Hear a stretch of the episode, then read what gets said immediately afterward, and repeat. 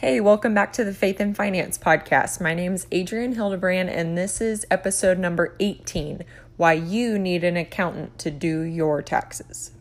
What is up, my friends? Welcome back to the Faith and Finance Podcast. I am your host, Adrian Hildebrand, and I am so glad you've decided to join me again today. So I had every intention of sharing our debt-free story today. If you follow me on Instagram, you saw that.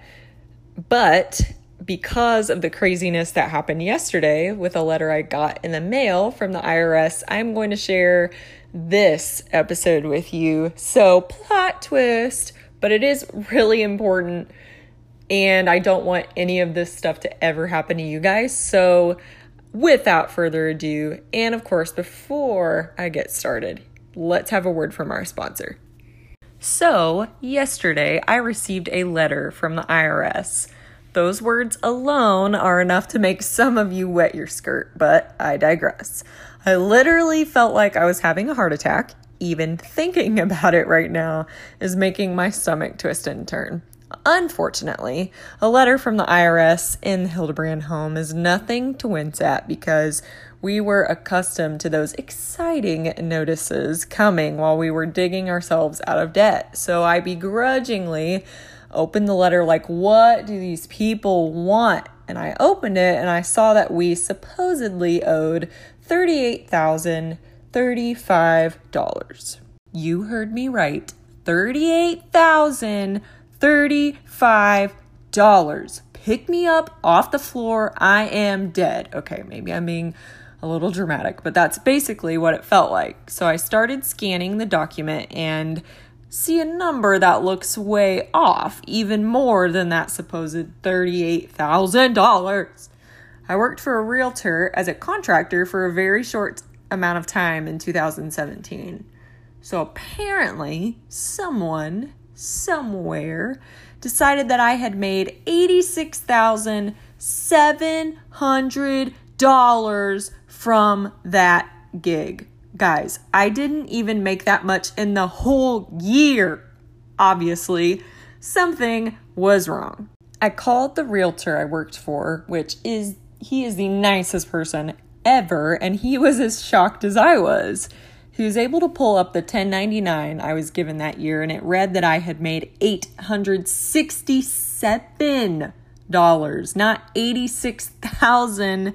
$700. No wonder the IRS thought I owed them $38,000. Thank goodness, an accounting error. Hallelujah. But the saga doesn't end here, folks. After picking myself up off the floor, figuratively, of course, I continued to review the document. Remember how I used to own a business but sold everything so we could become debt-free, and because I was kind of overselling clothing, let's be honest. It just wasn't the right fit for me. No pun intended. Also remember how I moved a couple of times that year? So I'm 98% sure I never even received my 1099 miscellaneous or 1099K from the credit card processing company that I used to make the sales with. So that was also showing up on this letter from the IRS. Cue the theatrics, people. I had made a big mistake. So what had happened was I did not report that as income to the IRS. Unintentionally, of course. I was an idiot and I did my own taxes that year, so I had no stinking clue about anything. It was a hot mess. Also, because we had moved, I didn't even receive the 1099s to remind me that I needed to report it, as I stated earlier. And if I did, who even knows what I did with them? That was 2 years ago. I can't even remember what I ate for breakfast yesterday. Goodness gracious. So fortunately, I sold the business at a loss that year and will hopefully not owe any taxes. However, I also do not have a ton of information supporting that, but luckily I was able to retrieve my end of year reports, my sales and orders, but that may not be enough information to be in the clear with the IRS. So Uncle Sam pardons no one. And with that said, we may owe a little bit more in taxes. I'm not crying, you are. But thank the Lord we have an emergency fund, and I'm hoping that it will be enough to cover what we do owe. So in Jesus' name, we won't owe a thing, but just in case. Now that my sob story is out of the way, we now have a CPA, which is a certified public accountant, looking this over for us and advising us on next steps. So we will have to amend our 2017 taxes to reflect the changes and to prove to the IRS that I did not make $86,700 at one job that year. So there is a lesson here. Get your taxes done by an accountant. Now, if you have literally one job in a year, are not self-employed, have any other deductions, and have nothing special about your life, then fine, do it yourself. But I bet you're special and have something special about your situation. So pay the fee and get your taxes done by a professional.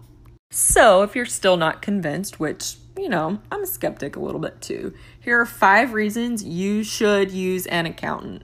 Number 1, they are the professional.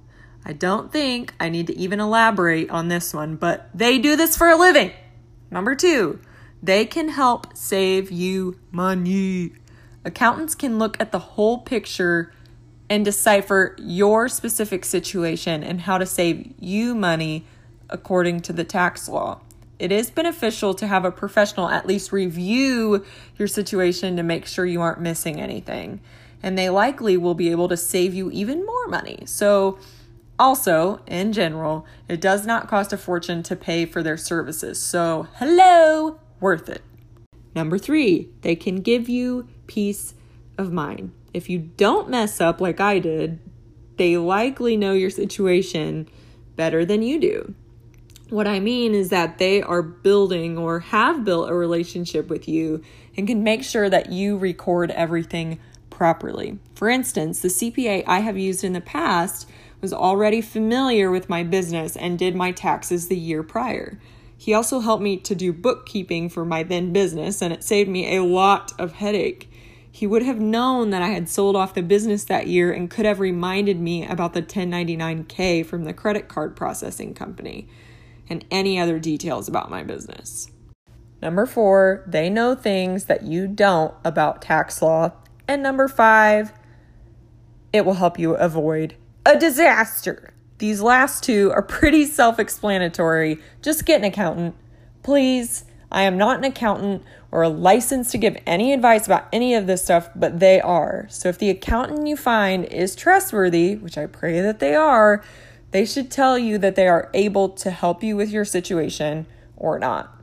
Save yourself the headache, heartache, backache, falling on the floor ache, and get someone who can help you. Please, please don't be crazy like I am and try to do things on my own because you're stubborn and don't want to deal with it.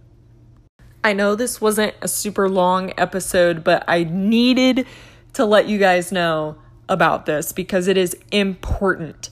I am happy to recommend my CPA to you. I didn't ask his permission to share his information on this podcast, so that's why I'm not sharing his name. But if you reach out to me individually, I'm happy to share his name with you, and he would be able to tell you if he can help you in your situation. So some accountants, you know, work with certain groups of people or certain kinds of companies or certain kinds of businesses or whatever. And by groups of people, I mean like, for example, I know of a CPA firm that works exclusively with churches or mostly with churches. So that's kind of their expertise, much like, you know, there are some businesses and some people who sell food to, I don't know, you guys know what I'm saying. But, but anyway, please, this is one thing about personal finance that people don't talk about enough, but it is so important to get someone who knows about your situation, especially like if you are self-employed